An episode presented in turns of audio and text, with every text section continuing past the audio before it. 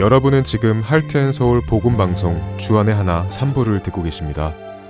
주안의 하나 3부에서는 룻기 속에 드러나는 하나님의 은혜를 알아가는 헤세드 하나님의 은혜, 자녀들을 위한 기도, 그리고 아브라함의 하나님이 준비되어 있습니다.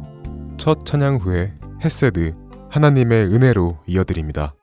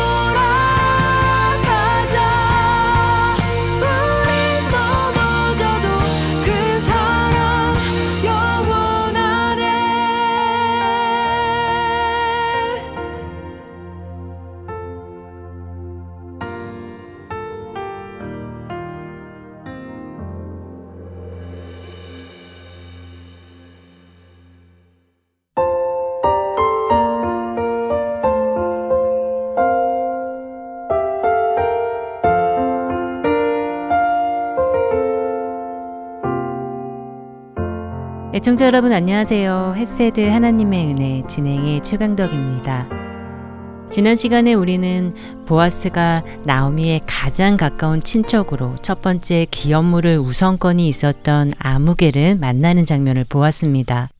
아무개는 나오미가 내놓은 밭을 사는 것은 좋지만 그에 따라오는 의무, 그러니까 룩과 결혼을 하여 그녀의 죽은 남편의 이름으로 자식을 낳아주고 그에게 유산을 물려주어야 한다는 말에 단번에 거절을 합니다.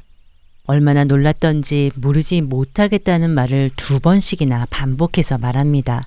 자신의 이익을 챙기려다 오히려 자신의 재산만 축나게 될 테니 말이지요. 그는 보아스에게 그 권리를 양도하겠다고 말합니다. 그러면서 자신의 신발 한 짝을 벗어서 보아스에게 주는데요.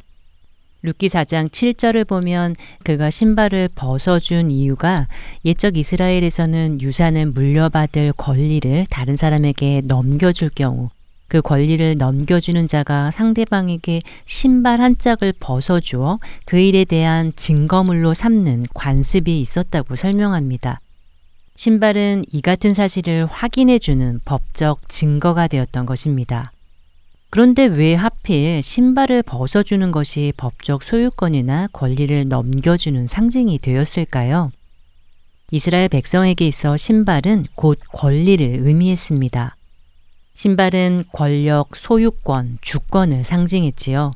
그렇기에 종이나 죄수는 신발을 신을 수 없었습니다. 그들에게는 아무런 권리가 없었기 때문입니다. 또한 출애굽기 3장 5절에서 모세가 시내산에서 떨기나무 가운데 하나님의 음성을 들었을 때 하나님께서 그에게 신을 벗으라고 하십니다. 신을 벗음으로 나를 주장하던 나의 의를 내려놓고 여호와의 주권을 인정했던 것입니다. 신명기 11장에는 너희의 발바닥으로 밟는 곳은 다 너희의 소유가 되리라고 하시면서 발로 땅을 밟는 것이 소유권과 연결된 의미를 볼 수 있습니다. 그렇게 아무개로부터 신을 받아들고 기업물을 권리를 넘겨받은 보아스는 장로들과 그곳에 모인 사람들 앞에서 흔쾌히 나오미의 밭을 사겠다고 선언합니다. 9절과 10절에 보아스가 장로들과 모든 백성에게 이르되 내가 엘리멜렉과 기련과 말론에게 있던 모든 것을 나오미의 손에서 산 일에 너희가 오늘 증인이 되었고 또 말론의 아내 모함 여인 룻을 사서 나의 아내로 맞이하고 그 죽은 자의 기업을 그의 이름으로 세워 그의 이름이 그의 형제 중과 그곳 성문에서 끊어지지 아니하게 함에 너희가 오늘 증인이 되었느니라 하니 사실 아무개의 말처럼 이 일은 보아스에게도 이득이 되는 일이 아닐 것입니다. 오히려 손해가 되겠지요. 그러나 보아스는 기꺼이 나오미 가문의 밭을 살 것이며 그 가정의 과부가 된 룻을 아내로 맞아 죽은 남편의 이름을 보존하겠다고 하는 것입니다. 하나님을 경외하는 믿음의 사람 보아스와 자기 이 속에만 관심이 있었던 아무개. 이 두 사람의 상반된 모습을 보면서 무엇이 그들로 하여금 정반대의 선택을 하게 했을까 생각해 보게 됩니다. 하나님을 경외하던 보아스는 오늘 나에게 맡기신 사람, 그를 통해 하나님의 뜻을 먼저 생각했을 것입니다. 그렇기에 당장 자신의 이익과 손해보다 하나님께서 명하신 말씀을 따라 친족의 이름을 보존하기를 무엇보다 귀하게 여겼지요. 그러나 아무개는 하나님의 뜻에는 관심이 없었습니다. 무엇이 내게 이득인가, 무엇이 손해인가 하는 것만이 그의 가치 기준일 뿐이었습니다. 상반된 이들을 보면서 한편으로 이런 생각을 하게 됩니다. 만약 루시 그 밤에 보아스가 아닌 아무개를 찾아갔었다면 어땠을까 하는 생각 말입니다. 성문 밖 인적이 드문 외딴 곳, 게다가 모두들 잠든 캄캄한 밤에 자신의 침소를 찾아 들어온 한 여인이 지금 자신의 겉옷을 덮고 있다면 과연 아무개는 어떻게 했을까요? 어쩌면 우리가 우려하는 일이 벌어졌을지도 모르겠습니다. 간음의 현장이 벌어졌을 수도 말입니다. 그래도 그가 그녀를 아내로 삼아주면 그나마 다행이겠지만 자신이 손해보는 일을 하지 않는 그라면 그날 밤 이후로 그녀를 모른 척 할 수도 있겠지요. 아무도 본 사람이 없으니 그녀를 버린다 해도 누구도 알 수 없을 것입니다. 게다가 룻 자신도 수치심 때문에 다른 사람에게 말을 하지 못할 테니 말입니다. 만약 이런 일이 벌어졌다면 생각만 해도 그녀가 너무나 안타깝지요. 더 나락으로 떨어질 룩과 나오미를 생각하면 마음이 아파옵니다. 그런데 생각해보면 이것이 바로 우리를 파멸로 이끈 사단의 모습이지요. 그는 처음부터 거짓말쟁이였습니다. 그럴싸하게 하와를 유혹했지만 결국 그녀를 사망으로 그리고 온 인류를 파멸로 이끌었을 뿐입니다. 그러나 보아스는 아무런 소망이 없어 한 줄기 희망을 안고 자신을 찾아왔을 룻을 지켜주고 보호해주고 하나님의 사랑으로 은혜를 베풀어 주었습니다. 비에 젖은 새끼새가 독수리의 커다란 날개 아래로 숨어들듯 그렇게 찾아온 룻에게 기꺼이 기업 물을 자가 되어주지요. 그런 보아스에게서 우리는 예수 그리스도의 모습을 봅니다. 이방인 룩과 같은 우리, 모든 것 잃고 나오미처럼 절망만이 남아있던 우리들, 우리 스스로의 죄로 사단의 권세 아래 묶여있던 우리들은 그 죄의 대가로 생명을 잃었었습니다. 영원히 하나님과 단절되어 그분의 나라에 들어갈 자격을 잃었습니다. 그런 우리를 위해 예수 그리스도께서 기꺼이 우리의 기업물을 자가 되어 주셨지요. 우리의 고엘이 되어 주셨습니다. 그러나 우리를 붙들고 있던 사단은 아무개처럼 신발을 벗어던졌습니다. 거짓의 아비인 사단은 자신이 절대 손해보는 일을 하지 않습니다. 우리를 위해 자원하는 마음도 없지만 사실 사단은 우리를 구원할 능력도 없습니다. 그러나 예수님께서는 우리가 아직 죄인 되었을 때에 우리 스스로 내가 죄인인지조차 모르고 있을 그때에 우리를 찾아와 주셨습니다. 우리와 동등한 친족이 되어 주시기 위해 인간의 몸을 입고 오셨고 우리를 위해 기꺼이 십자가 고초를 자원하셨습니다. 사망의 권세 아래 절망 속에 있던 우리에게 다시 하나님의 자녀되는 권세를 영원한 생명을 회복시켜 주신 것입니다. 보아스가 나오미 가정의 기업물을 자가 되겠다고 하는 말에 그곳에 모인 모든 사람들이 일제히 이 일의 증인이 되어 줄 것을 약속합니다. 그러면서 그와 룻을 축복해 주는데요. 이 장면을 상상해 보면 저는 정말 감격스러워서 아마도 모두 일어나 기립박수라도 치지 않았을까 하는 상상을 해봅니다. 그들은 11절과 12절에 이렇게 축복의 말을 해줍니다. 성문에 있는 모든 백성과 장로들이 이르되 우리가 증인이 되나니 여호와께서 내 집에 들어가는 여인으로 이스라엘의 집을 세운 나헬과 레아 두 사람과 같게 하시고 내가 에브라스에서 유력하고 베들레헴에서 유명하게 하시기를 원하며 여호와께서 이 젊은 여자로 말미암아 내게 상속자를 주사 네 집이 다말이 유다에게 낳아준 베레스의 집과 같게 하시기를 원하노라 하니라.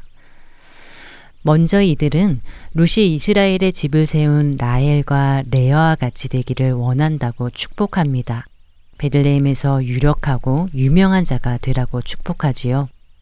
라엘과 레와와 그 여종들은 그 자손으로 말미암아 이스라엘의 열두 지파를 세우게 되는 영광스러운 여인들이었습니다.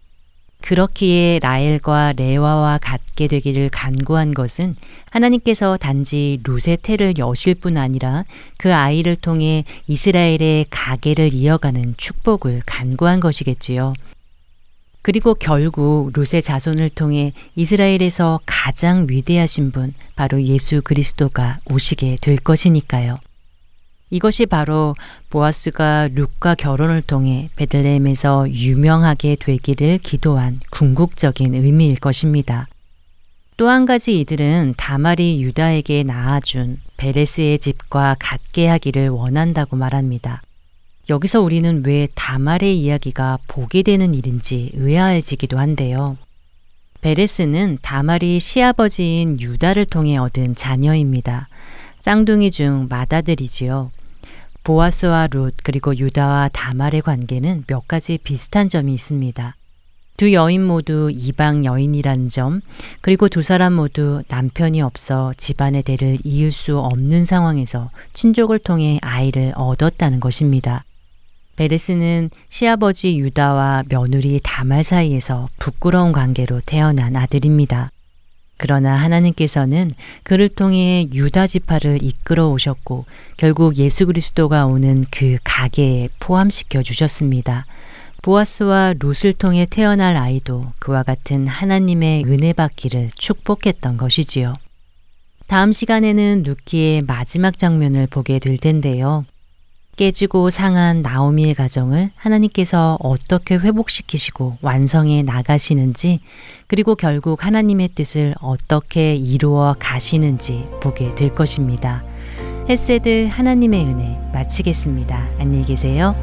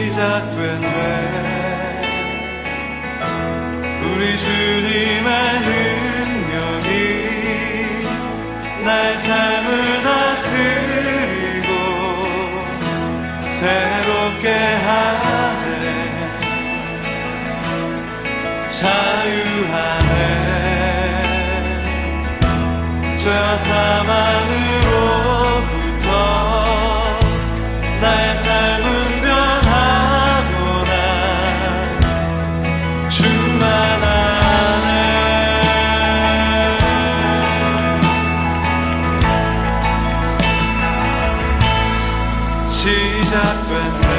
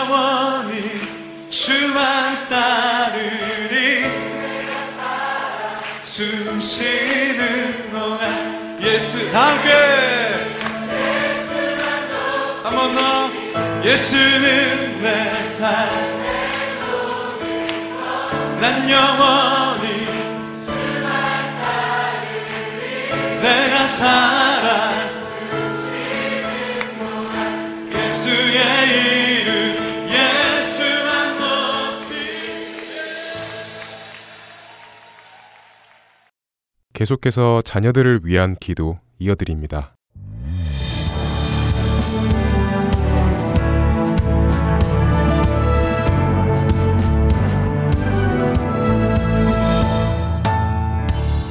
애청자 여러분 안녕하십니까?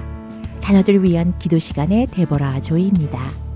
자녀들을 위한 기도 시간은 우리 부모님들이 한 마음으로 우리의 자녀들을 위해 기도 제목을 나누며 함께 기도하는 시간입니다. 저는 오늘 여러분께 두 가지 간증을 소개하려고 하는데요. 첫 번째로는 손주들을 위한 능력 있는 기도라는 책을 쓰신 저자 릴리언 패너의 간증입니다. 미세스 패너는 자라나는 손주들을 위한 조 부모님들의 기도와 사랑이 얼마나 중요한지를 자신의 경험을 통해 나누었습니다. 그녀는 언젠가 폴란드에 사셨던 자신의 증조 할아버지께서 미국으로 이민을 떠난 아들에게 쓰신 오래된 편지를 읽게 되었습니다. 그 편지에는 이렇게 쓰여 있었습니다.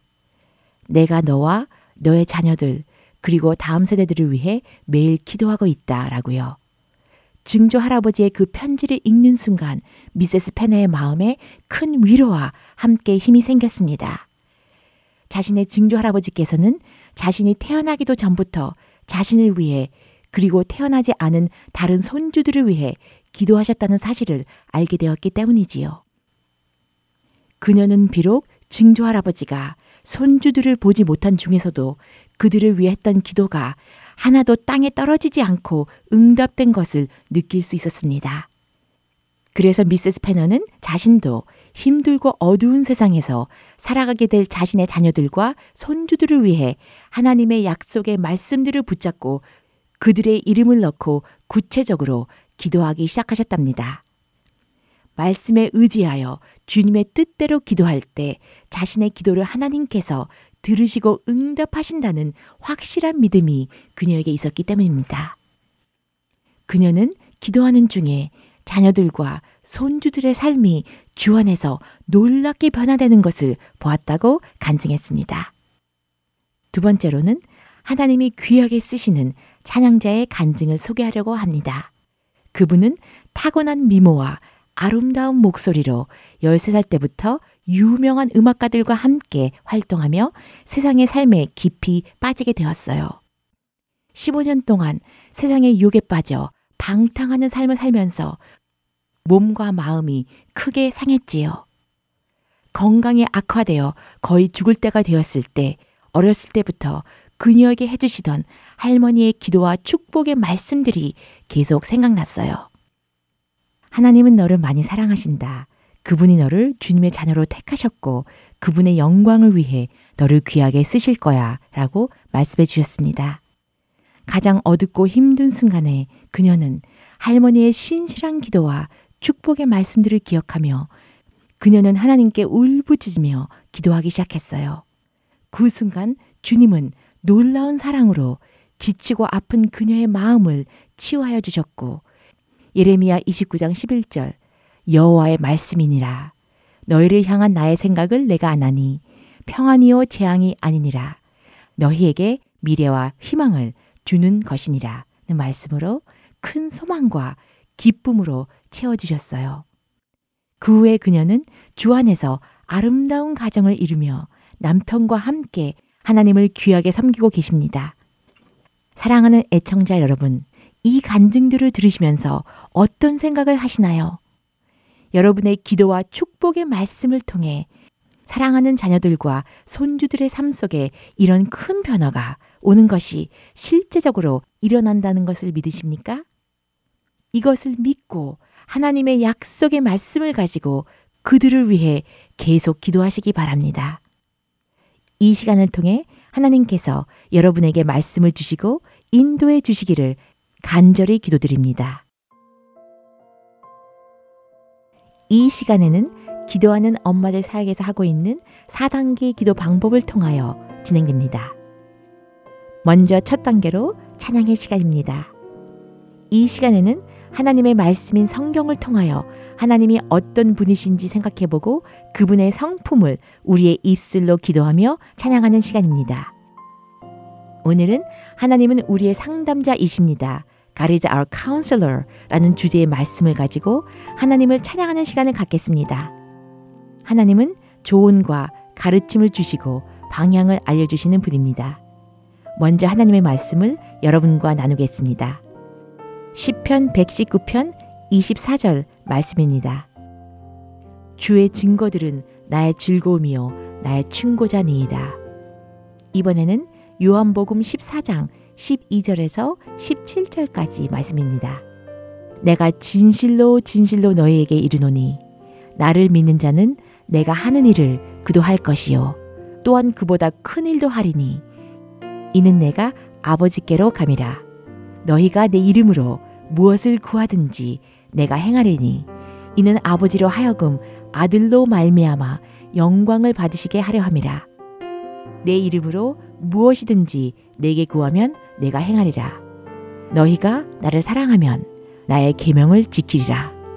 내가 아버지께 구하겠으니 그가 또 다른 보혜사를 너희에게 주사 영원토록 너희와 함께 있게 하리니 그는 진리의 영이라 세상은 능히 그를 받지 못하나니 이는 그를 보지도 못하고 알지도 못함이라 그러나 너희는 그를 아나니 그는 너희와 함께 거하시며 또 너희 속에 계시겠습니다. 한 구절도 보겠습니다. 요한복음 14장 23절에서 26절까지 말씀입니다. 예수께서 대답하여 이르시되 사람이 나를 사랑하면 내 말을 지키리니 내 아버지께서 그를 사랑하실 것이요.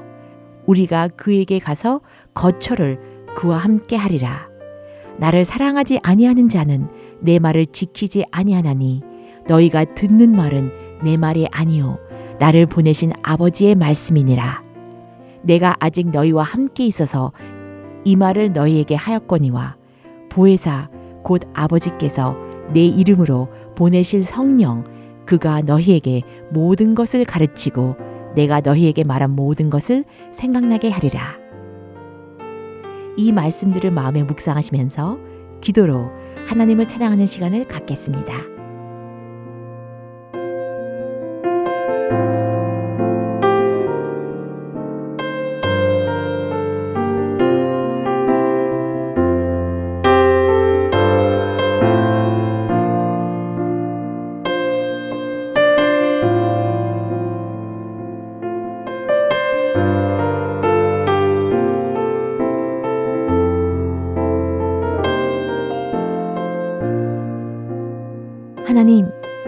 저에게 조언과 가르침을 주시고 방향을 알려주시는 아버지를 찬양합니다.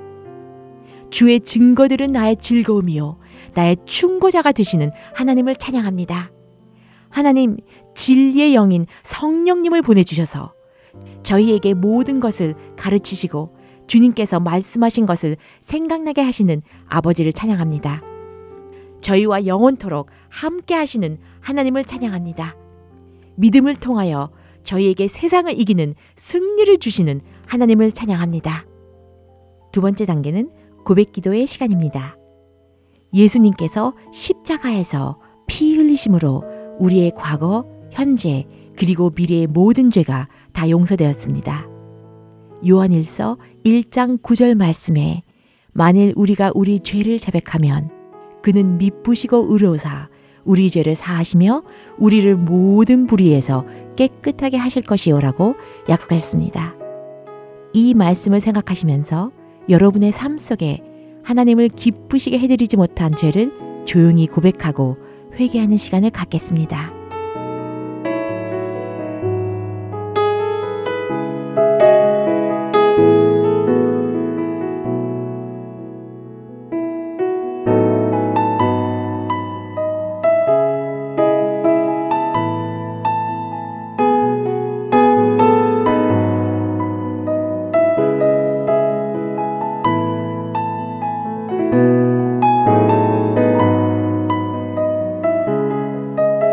주님, 약속의 말씀대로 우리를 용서하시고 우리 죄를 흰 눈과 같이 깨끗하게 하여 주심을 진심으로 감사드립니다.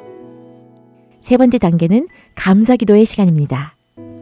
데살로니가 전서 5장 18절 말씀에 범사에 감사하라. 이것이 그리스도 예수 안에서 너희를 향하신 하나님의 뜻이니라 라고 말씀하셨습니다. 지금 이 시간에는 하나님 아버지께서 여러분의 삶 속에 행하신 일들을 생각하시면서 주님께 감사 기도 하는 시간을 갖겠습니다.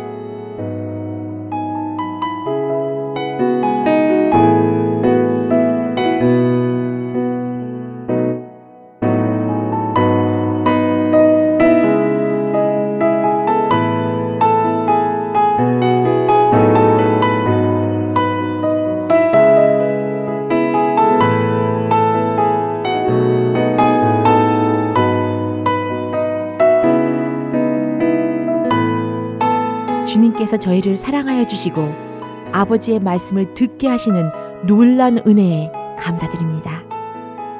그리스도 안에서 하늘에 속한 모든 신령한 복을 우리에게 주시고 창세전에 우리를 택하사 주님의 자녀로 삼아주신 놀라우신 은혜에 감사합니다. 우리 사랑하는 자녀들과 손주들의 반석과 피난처가 되어주시고 그들을 구원하시는 하나님의 은혜에 감사합니다. 우리 자녀들과 손주들을 보호하여 주시고 주님의 의의 길로 인도하시니 감사합니다. 저희에게 담대함을 주시며 주님의 뜻대로 구할 때 저희 기도를 들으시고 응답하여 주시는 하나님의 놀라우신 사랑에 감사합니다. 마지막 단계는 중보기도의 시간입니다. 이 시간은 자녀들을 위해 중보기도하며 하나님께 나아가는 능력 있는 시간입니다. 하나님의 말씀은 시편 16편 5절에서 8절까지 말씀입니다. 여호와는 나의 산업과 나의 잔의 소득이시니 나의 분깃을 지키시나이다. 내게 줄로 재어 준 구역은 아름다운 곳에 있으며 나의 기업이 실로 아름답도다. 나를 훈계하신 여호와를 송축할지라 밤마다 내 양심이 나를 교훈하도다. 내가 여호와를 항상 내 앞에 모시며 그가 나의 오른쪽에 계심으로 내가 흔들리지 아니하리로다. 오늘은 이 말씀을 생각하시면서 자녀들과 손주들을 위해 중보하는 시간을 갖도록 하겠습니다.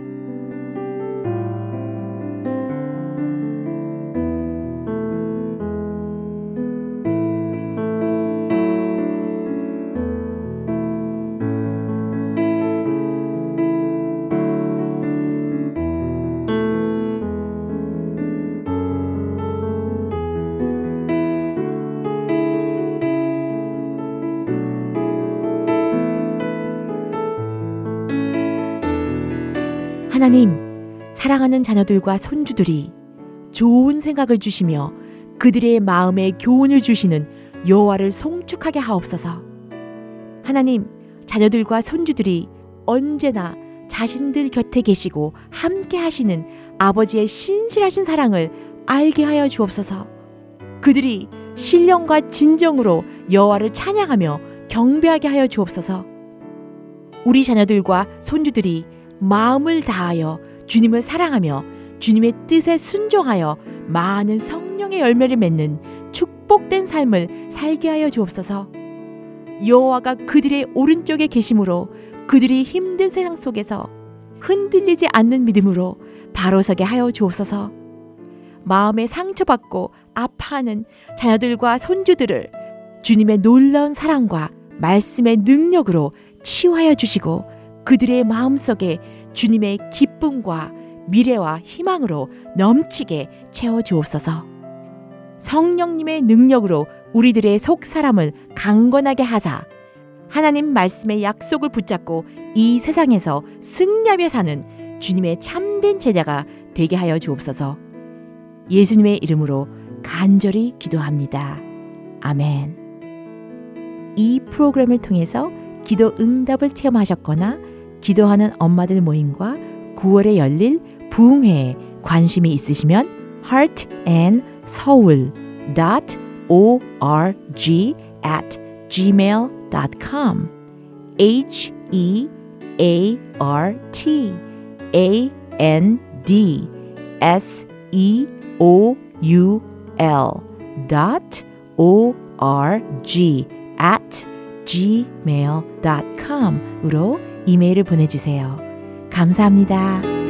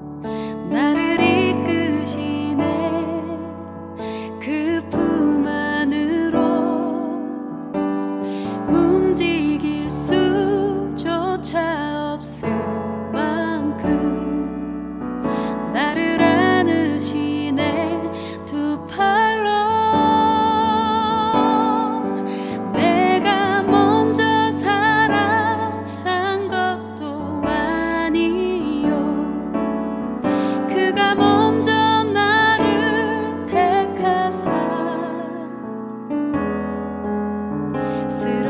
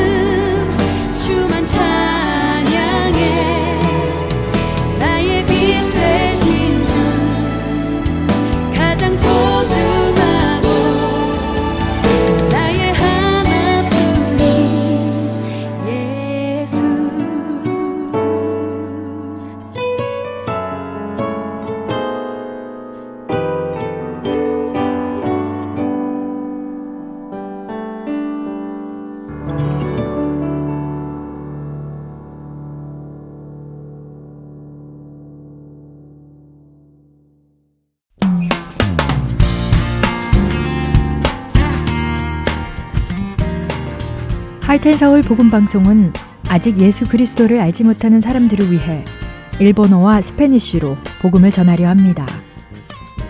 어둠 속에서 빛을 찾지 못하는 그들에게 참 빛이신 예수 그리스도의 복음을 전하는 이 사역에 번역으로 동참하실 분들은 하텐 서울 복음 방송 전화 602-866-8999로 연락 주시기 바랍니다.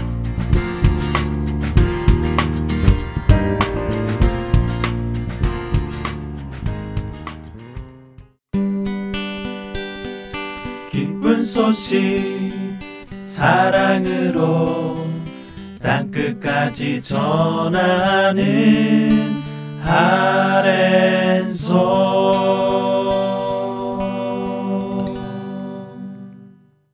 이어서 아브라함의 하나님 함께 하시겠습니다.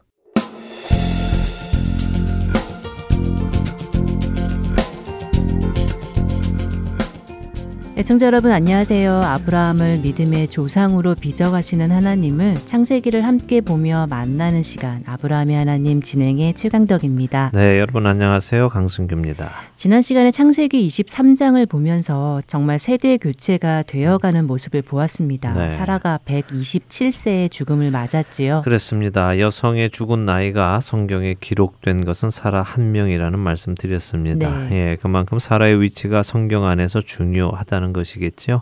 사라가 죽자 아브라함이 사라를 묻을 장제를 찾습니다. 당시 근동 지방에 땅을 팔고 사는 문화를 보았지요.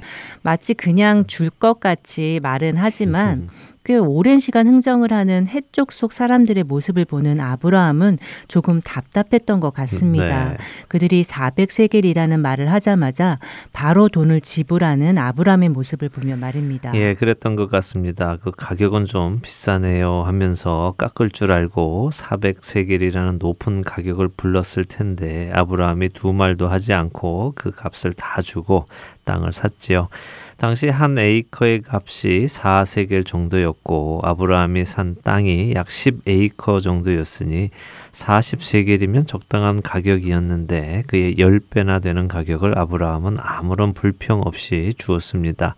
이런 것을 보면 아브라함은 그 땅을 싸게 사거나 제값에 사거나 하는 관심은 없었던 것 같지요. 그러게요. 아브라함의 관심은 사라를 묻을 장지를 합법적으로 사는 것에만 관심이 있었던 것 같습니다. 네. 그 액수가 얼마든 상관하지 않고 말이지요. 맞습니다. 그렇게 보입니다. 말씀드린 대로 이렇게 해서 그 땅은 합법적으로 아브라함의 땅이 되었습니다. 돈을 주고 산 땅이 되었지요.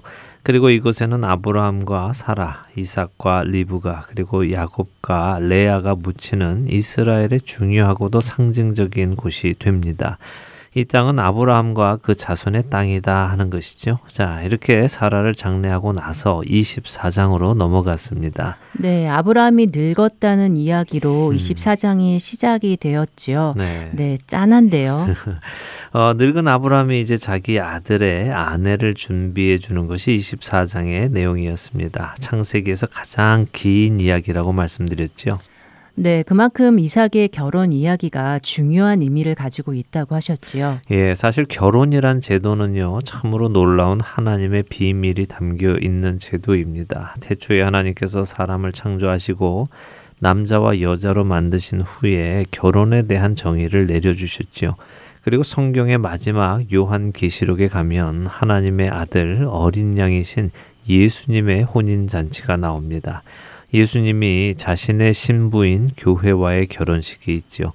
그렇기 때문에 이 결혼식 안에는 하나님의 구원의 설계도가 들어 있습니다. 사도 바울은 에베소서 5장 32절에서 이 비밀이 크다고 하십니다. 그렇기 때문에 우리가 이 이삭의 결혼식을 잘 보면요. 성도들과 신랑 되시는 예수님의 관계도 잘 볼 수 있습니다. 오늘과 다음 시간 그 이야기를 계속해서 해보도록 하지요. 네, 어, 지난주에는 아브라함이 자신이 믿는 노종을 자신의 고향으로 보내서 신부감을 데리고 오라고 했습니다. 네. 그때 만일 신부가 가나안으로 오지 않겠다면 이삭을 고향으로 데리고 가서 살게 할까요? 라고 물었죠. 그랬지요. 그때 아브라함이 안 된다고 했습니다. 네. 그렇게 하지 않도록 주의하라고 했습니다. 그러면서 아주 중요한 이야기를 했는데요. 하나님께서 이 일을 약속하셨으니 그 약속대로 이루실 것이다 라는 것이죠. 그렇게 이곳으로 따라오지 않는 신부감은 하나님이 정하신 신부감이 아니다라고 했습니다. 네, 아브라함의 신앙의 깊이가 느껴집니다. 예, 하나님을 전적으로 신뢰하고 또 그분의 말씀에 근거해서 모든 일을 분별할 줄 아는 아브라함의 모습을 보게 됩니다. 네. 정말 이제는 믿음의 조상다운 면모를 보여주지요. 자, 그래서 이 늙은 종이 아브라함의 뜻을 받들어서 낙타 열피를 끌고 메소보다미아의 나홀의 성으로 갑니다. 그리고는 하나님께 기도를 하지요. 아주 구체적으로 기도했습니다. 네, 우물가에 서서는 이 지역의 여인들이 물을 기르러 나왔을 때 자신이 물을 좀 달라고 부탁을 할 텐데 그때 드시라고 하며 물을 주고는 나의 낙타들에게까지 물을 먹이겠다고 자청하면 그 여인이 하나님께서 준비하신 신부감으로 알겠습니다라고 기도했지요. 그렇습니다. 자, 오늘 그 이후의 이야기를 보겠는데요. 어, 이 늙은 종의 기도는요, 사실 일어나기 힘든 일을 아, 사인으로 구한 것입니다.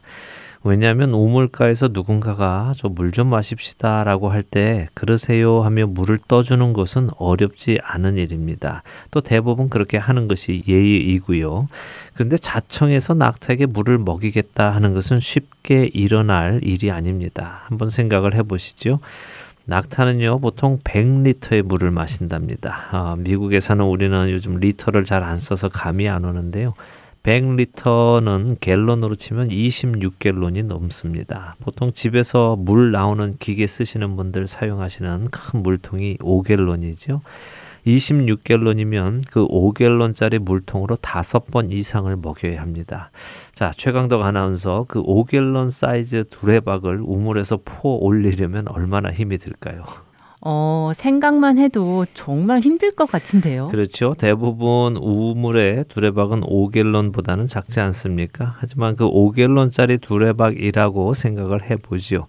자, 낙타 한 마리 먹이려면 그 5갤런짜리 두레박을 최소 다섯 번은 길어서 먹여야 합니다. 힘들겠죠? 네, 힘들겠습니다. 예, 근데 지금 이 늙은 종이 낙타를 몇 마리 데리고 왔습니까? 열 마리 데리고 왔다고 했지요. 네.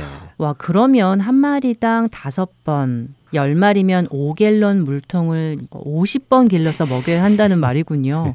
와, 정말 섣불리 먹이겠다고 할 사람이 없겠는데요. 네. 만약 저라면 한 10번 먹이다가 쓰러질 것 같습니다. 그럼요. 저도 그럴 것 같습니다. 그러니까 제정신이 아니지 않고서야 자신이 먼저 나서서 내가 당신의 낙타들도 물을 먹이겠습니다. 라고 할 이유가 없지요. 네. 그래서 이 아브라함의 종이 하나님께 그런 사인을 구하는 것입니다. 음, 이렇게 아무도 하지 않을 일, 아무도 자진해서 쉽게 하겠다고 말도 꺼내지 않을 일을 하나님께 구하며 하나님이 택하셨다면 그녀에게 그런 마음을 허락해 주셔서 나로 알게 해 주십시오라고 하는 것이죠. 그런데 그가 이렇게 기도하니까 어떤 일이 일어납니까? 창세기 24장 15절에서 20절까지 한 절씩 읽어 볼까요? 네. 말을 마치기도 전에 리브가가 물동이를 어깨에 메고 나오니 그는 아브라함의 동생 나홀의 아내 밀가의 아들 부드엘의 소생이라. 그 소녀는 보기에 심히 아리따고 지금까지 남자가 가까이 하지 아니한 처녀더라. 그가 우물로 내려가서 물을 그 물동이에 채워 가지고 올라오는지라. 종이 마주 달려가서 이르되 청하건대 내 물동이의 물을 내게 조금 마시게 하라. 그가 이르되 내 주여 마시소서 하며 급히 그 물동이를 손에 내려 마시게 하고 마시게 하기를 다하고 이르되 당신의 낙타를 위하여서도 물을 길어 그것들도 배불리 마시게 하리이다 하고 급히 물동이의 물을 구유에 붓고 다시 기르려고 우물로 달려가서 모든 낙타를 위하여 깃는지라. 와, 그 기도가 끝나기도 전에 리브가가 나타나서는 그 기도대로 행동을 하는군요. 그러게 말입니다. 성경은 그녀가 누구인지를 먼저 설명을 쭉 합니다. 그러면서 이 여인이 바로 아브라함이 말했던 그 조건을 지닌 여인인 것을 설명을 해주지요. 그녀가 아브라함의 동생 나홀의 아들인 부두엘의 소생인 것을 밝히므로 그가 아브라함의 친족임을 말씀합니다. 그녀는 심히 아름다웠다고 합니다. 히브리어로는 메오드 토브라고 하는데요. 하나님께서 천지를 창조하셨을 때 보시기에 심히 좋았더라 했을 때와 같은 표현입니다. 그러니 얼마나 아름다웠을까요? 어, 하나님이 천지를 창조하신 후에 좋으셨던 것만큼 아름다웠다면 정말 예뻤겠네요. 예. 와, 천국에 가면 꼭 한번 보고 싶습니다. 궁금하지요? 네. 예. 자, 이 리브가는 처녀라고 설명을 합니다. 남자를 가까이 하지 않았다고 하지요. 이 여인이 나타나자 아브라함의 종은 기도한 대로 물을 마시자고 했고 그녀는 물을 마시게 해줍니다. 그리고는 낙타를 위해서도 마시게 하겠다며 우물로 달려가서 모든 낙타를 위해서 물을 깃습니다. 정말 대단하네요. 나그네를 위해서 이렇게까지 헌신을 한다는 것은 리브가의 성품이 얼굴만큼이나 착했다고 할 수 있을 것 같습니다. 예, 그랬겠죠. 약속의 아들 이삭의 아내가 될 사람이니 그 정도는 됐을 것 같습니다. 외모도 아름답고 심성도 고운 사람입니다. 이후에 아브라함의 종은 섣불리 이 여자다 하고 판단하지 않고요. 여전히 묵묵히 주목하면서 하나님께서 정말 평탄한 길을 주셨는가 리브가가 끝까지 낙타를 물을 다 먹이는지 기다립니다. 아주 신중한 모습이네요. 네. 참 멋진 종의 모습입니다. 신실한 종의 모습이죠. 네. 예, 낙타에게 물을 다 먹인 그녀에게 종은 반세겔 무게의 금 코걸이 한 개와 열세겔 무게의 금 손목걸이를 줍니다. 아까 아브라함이 땅을 살 때 원 에이커에 4세겔 정도 한다고 말씀드렸죠. 네. 그러니 지금 이 종이 리브가에게 준 금부치는 엄청난 값어치를 준 것입니다. 어, 땅 몇 에이커를 살 만한 가치라는 것이군요. 네, 그렇죠. 자, 이 종은 금부치를 주면서 그녀에게 그녀가 누구인지를 묻습니다. 그러자 그녀는 24절에 자신이 나홀의 아들 부두엘의 딸이라고 밝히죠. 이에 종이 하나님께서 준비하신 그 여인이 맞다는 것을 확신하고는 하나님께 머리 숙여 경배하고 찬송을 합니다. 근데 이렇게 엄청난 금부치를 받은 리브가가 놀랄 수밖에 없겠죠. 네. 모르는 사람이 낙타 물 좀 먹였다고 이렇게 많은 금을 주니 놀랄 음. 수밖에 없었을 것입니다. 그래서 그녀는 집으로 뛰어 들어가서 어머니께 이 일을 알립니다. 어머니께 이 일을 알렸더니 재미있는 일이 일어나는데요. 29절과 30절을 한번 읽어 주세요. 리브가에게 오라버니가 있어 그의 이름은 라반이라 그가 우물로 달려가 그 사람에게 이르러 그의 누이의 코걸이와 그 손의 손목고리를 보고 또 그의 누이 리브가가 그 사람이 자기에게 이같이 말하더라 함을 듣고 그 사람에게로 나아감이라 그때 그가 우물가 낙타 곁에 서 있더라. 네. 네, 야곱의 장인인 라반의 등장이군요. 네, 라반의 등장입니다. 아, 우리는 여기서 라반의 성품을 볼 수 있는데요. 리브가가 집에 와서 어머니께 밖에서 있었던 일을 이야기하니까 라반이 가장 먼저 뛰어나갔습니다. 왜 뛰어나갔느냐? 리브가가 받은 금 코걸이, 금 손목걸이를 보고 또 리브가가 낙타를 열 마리나 물을 먹였다는 소리를 듣고 아니 누가 이렇게 비싼 걸 줘? 또 뭐 낙타를 열 마리나 데리고 와서 이거 엄청난 부자구만 하면서 뛰어나간 것이지요. 요즘으로 치면 누가 아주 비싼 차 열대를 몰고 와서 자기가 기름을 좀 넣어 주었더니 고맙다면서 10kg짜리 다이아몬드 반지를 줬다는 이야기나 마찬가지거든요. 이 소식에 라반이 뛰어나간 것입니다. 자, 만일 리브가가 웬 누추한 사람이 와서 물을 좀 달라 해서 먹였어요 라고 했다면 라반이 뛰어나갔을까요? 그렇겠네요. 어, 한 귀로 듣고 한 귀로 흘렸겠네요. 네, 라반은 철저하게 세상에 불을 쫓는 사람입니다. 31절과 32절을 보아도 그의 그런 성품을 볼 수 있죠. 라반은 아브라함의 종을 여호와께 복받은 자요라고 부르면서 아니 왜 이렇게 밖에 서 있느냐며 어서 들어오라고 합니다. 자신이 쉴 방과 낙타를 둘 장소를 준비해 놓았다고 하면서 호의를 베풀죠. 자, 그의 마음속에는 어떤 생각이 있었을까요? 우물가에서 물 좀 주고 낙타 물을 먹여 주었더니 저렇게 큰 금부치를 내 동생에게 주었으니 내게도 내가 이 정도로 호의를 베풀면 더 많은 것을 줄 것이라는 생각이 있지는 않았겠습니까? 음, 선한 마음에서 나오는 호의가 아니라 무언가를 바라며 베푸는 의도된 호의라는 말씀이군요. 그렇죠. 라반이라는 사람의 성품을 안다면 지금 그가 베푸는 호의가 성품이 좋아서 베푸는 호의가 아님을 알 수 있습니다. 그는 소위 말하는 잔머리를 굴리며 자신의 호의를 오버해서 베풉니다. 32절에 그는 낙타에게서 짐도 내리고요. 집과 사료를 낙타에게 주고 그 사람의 발과 동행자들의 발 씻을 물까지 내어왔습니다. 라반의 집안도 가난한 집안은 아닙니다. 그 집안도 재산이 있고 종이 있는 집안이지요. 그런데 이 일을 라반이 직접 했다는 것입니다. 이 구절 안에서 라반이 아브라함의 종에게 극진한 대접을 했다는 것을 알 수 있죠. 32절을 보니까 아브라함의 종에게 동행자들이 있었네요. 네. 그러니까 아브라함의 종 혼자 온 것이 아니군요. 혼자 온 것이 아니지요. 지금 여기 온 아브라함의 종은 역할은 종이지만 아브라함에게 있는 종들 중에 가장 높은 사람입니다. 아브라함이 한때 집안의 재산을 물려줄 생각까지 했던 종이었습니다. 그런 그가 혼자 딸랑 온 것은 아니지요. 그를 수행하는 또 다른 종들과 함께 온 것입니다. 자, 라반이 이렇게 그들을 영접한 후에 음식을 베풀었다고 33절이 말씀합니다. 그러자 아브라함의 종이 내가 온 이유를 먼저 말하지 않고는 먹지 않겠다라고 말을 하죠. 네, 일단 온 목적부터 해결하겠다는 것이네요. 네, 그렇습니다. 그런데 이것은 굉장히 파격적인 일입니다. 왜냐하면 중동 지방의 문화 속에서는 음식을 먼저 먹는 것이 예의이거든요. 음. 식을 차려 놓았는데 그것을 먹지는 않고 내가 용건부터 말하겠다 하는 것은 무례하기까지 한 것입니다.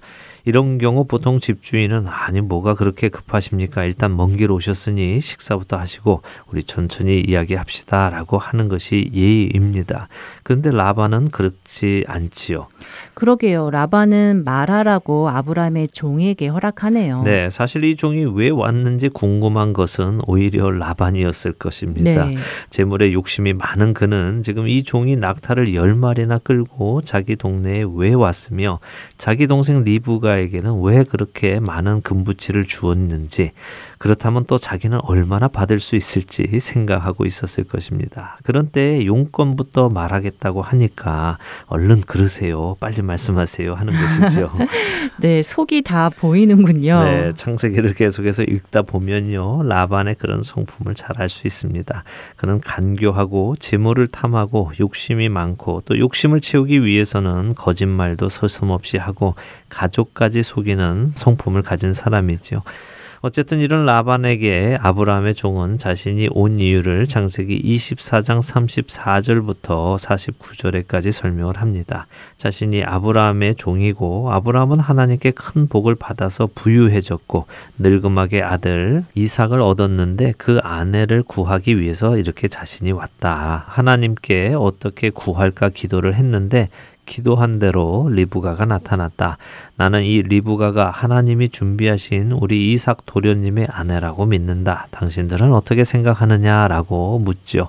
그러자 라반과 그 아버지 부두엘이 하나님께서 이 일을 하셨으니 사람인 자신들은 할 말이 없다. 그렇게 하라고 허락을 합니다. 이에 아브라함의 종이 하나님께 감사를 드리고요. 폐물을 리브가의 가족에게 전합니다. 그리고는 다음 날 일찍 리브가를 데리고 떠나지요. 여기까지가 61절까지의 내용입니다. 이제 62절과 63절을 한번 읽어 주시죠. 그때 이삭이 부엘라 헤로이에서 왔으니 그가 네게브 지역에 거주하였습니다. 이삭이 저물 때에 들에 나가 묵상하다가 눈을 들어보매 낙타들이 오는지라. 네, 이삭이 살고 있는 지역이 부엘라 헤로이라고 합니다. 네게부의 남부 지역이죠. 여기서 이삭이 해 저물 때에 들에 나가서 묵상을 하는데요. 그가 묵상을 한다는 것은 그가 하나님과 교제하는 사람이었다는 것을 뜻합니다. 하나님을 기억하고 하나님과 대화하며 예배의 삶을 사는 사람이라는 것이죠. 자, 이런 이삭이 눈을 들어보니 멀리 낙타들이 오는 것이 보입니다. 64절과 65절을 읽어주세요. 리브가가 눈을 들어 이삭을 바라보고 낙타에서 내려 종에게 말하되 들에서 배회하다가 우리에게로 마주오는 자가 누구냐 종이 이르되 이는 내 주인이니이다 리브가가 너울을 가지고 자기의 얼굴을 가리더라 네 리브가가 멀리 있는 이삭을 보고는 낙타에서 내려서 종에게 묻지요 어, 유대인들은 이 장면을 참 재미있게 해석을 하는데요. 여기서 내리다 하는 단어는 나팔이라는 히브리어입니다. 이 단어에는 떨어지다라는 의미도 담겨 있습니다. 그래서 유대 랍비들은 리브가가 이삭을 보고 이삭이 너무 잘생겨서 낙타에서 떨어졌다라고 해석을 하기도 합니다. 아, 우습네요. 네. 이삭이 얼마나 잘생겼으면 낙타에서 떨어졌을까요? 예, 그러게 말입니다. 뭐 그러나 뭐 떨어졌든 스스로 내렸든 간에 일단 리브가가 자신의 남편감을 알아보고는 자신의 얼굴을 너울로 가립니다. 신부의 준비를 하는 것이죠. 어, 이것을 보면 우리는 당시 결혼 풍습을 알 수 있겠죠. 신부가 자신의 얼굴을 가린다는 것 말입니다. 바로 이런 이유로 훗날 야곱도 레아를 라헬로 믿고 결혼식을 치른 것이죠. 음. 얼굴을 볼 수 없으니 말입니다. 자, 이제 창세기 24장의 마지막 두 절을 읽어 보겠습니다. 66절과 67절입니다. 종이 그 행한 일을 다 이삭에게 아뢰매 이삭이 리브가를 인도하여 그의 어머니 사라의 장막으로 드리고 그를 맞이하여 아내로 삼고 사랑하였으니 이삭이 그의 어머니를 장례한 후에 위로를 얻었더라. 네, 아브라함의 종이 이삭에게 어떻게 리브가를 만나게 되었는지 그것이 하나님의 뜻이었음을 어떻게 자신이 확신하게 되었는지를 설명한 것이지요. 그러자 이삭이 리브가를 아내로 맞습니다. 그녀가 하나님께서 준비하신 자신의 아내인 것을 받아들인 것이지요. 자, 이렇게 이삭이 결혼을 하게 되었습니다. 자, 다음 시간에는 이제 정말 아브라함의 하나님의 마지막 시간이 될 텐데요. 다음 시간에는 이삭의 결혼식을 다시 한번 정리하면서 성경이 제시하는 결혼관을 정리할 것입니다. 그리고 그 안에서 하나님께서 준비하신 하나님의 아들 예수 그리스도와 그의 신부인 교회와의 혼인 잔치에 대한 연결점도 볼 것이고요. 오늘은 한 가지만 생각을 해보고 마치도록 하겠습니다. 우리 시대의 결혼의 가치관은 성경이 말씀하시는 가치관과는 참 많이 다릅니다. 어, 어떻게 다르지요? 어, 우리 시대의 사람들은 자기의 배우자를 자기가 고르는 것을 당연하게 여기죠. 그렇죠. 예, 오히려 누군가가 자신의 배우자를 정해준다면 그것을 비정상적인 것으로 생각을 합니다. 흔히 사람들은 사랑하기 때문에 결혼한다고 생각합니다. 그러나 우리 시대의 결혼을 한번 돌아보십시오. 사랑하기 때문에 결혼했지만 얼마나 많은 사람들이 더 이상 사랑하지 않아서 이혼을 합니까? 요즘은 이혼율이 50%를 넘지 않습니까? 사랑해서 결혼했는데 그 가정이 깨지는 것이 아이러니한 것입니다. 그러나 결혼은 사랑해서 하는 것이 아니라는 것입니다. 어, 결혼이 사랑해서 하는 것이 아니라고요. 네. 그럼 왜 하는 것이죠? 아, 결혼은 사랑하기 위해서 하는 것입니다. 이것이 성경이 우리에게 말씀하시는 것입니다. 음, 우리 시대는 결혼을 하기 위해 먼저 알아야 된다고 상대방을 알아야 된다고 하면서 혼전 동거까지도 합당한 것으로 젊은 사람들은 인식합니다만 처음 창조하신 아담을 한번 생각해 보십시오. 아담은 하와를 미리 알고 연애를 하다가 괜찮아서 결혼을 한 것이 아닙니다. 그는 그녀를 만나는 날 결혼해서 사랑하기 시작했죠. 오늘 창세기에서 가장 긴 장을 할애해서 우리에게 결혼식이라는 것을 보여준 이삭의 결혼 역시 마찬가지입니다. 이삭과 리브가는 서로를 알고 마음에 들어서 결혼한 것이 아니라 그 둘은 주 안에서 결혼해서 서로 사랑하기 시작했습니다. 만일 이 시대의 커플들이 사랑해서 결혼하지 않고요. 사랑하기 위해서 결혼을 한다면요. 그 결혼은 깨어지지 않을 것입니다. 음. 왜냐하면 목적이 사랑을 하기 위해서이니까요. 자, 다음 주에 이 이야기를 우리가 조금 더 깊이 나누도록 하겠습니다. 네, 다음 주 아브라함의 하나님이 기다려집니다. 하나님의 어린 양이신 그 아들과 교회의 결혼에 대한 관계도 빨리 알고 싶어지는데요. 어, 한 주간 창세기 24장을 다시 한번 읽으시며 준비하시면 좋겠네요. 네. 저희는 다음 주에 다시 뵙겠습니다. 안녕히 계세요. 안녕히 계십시오.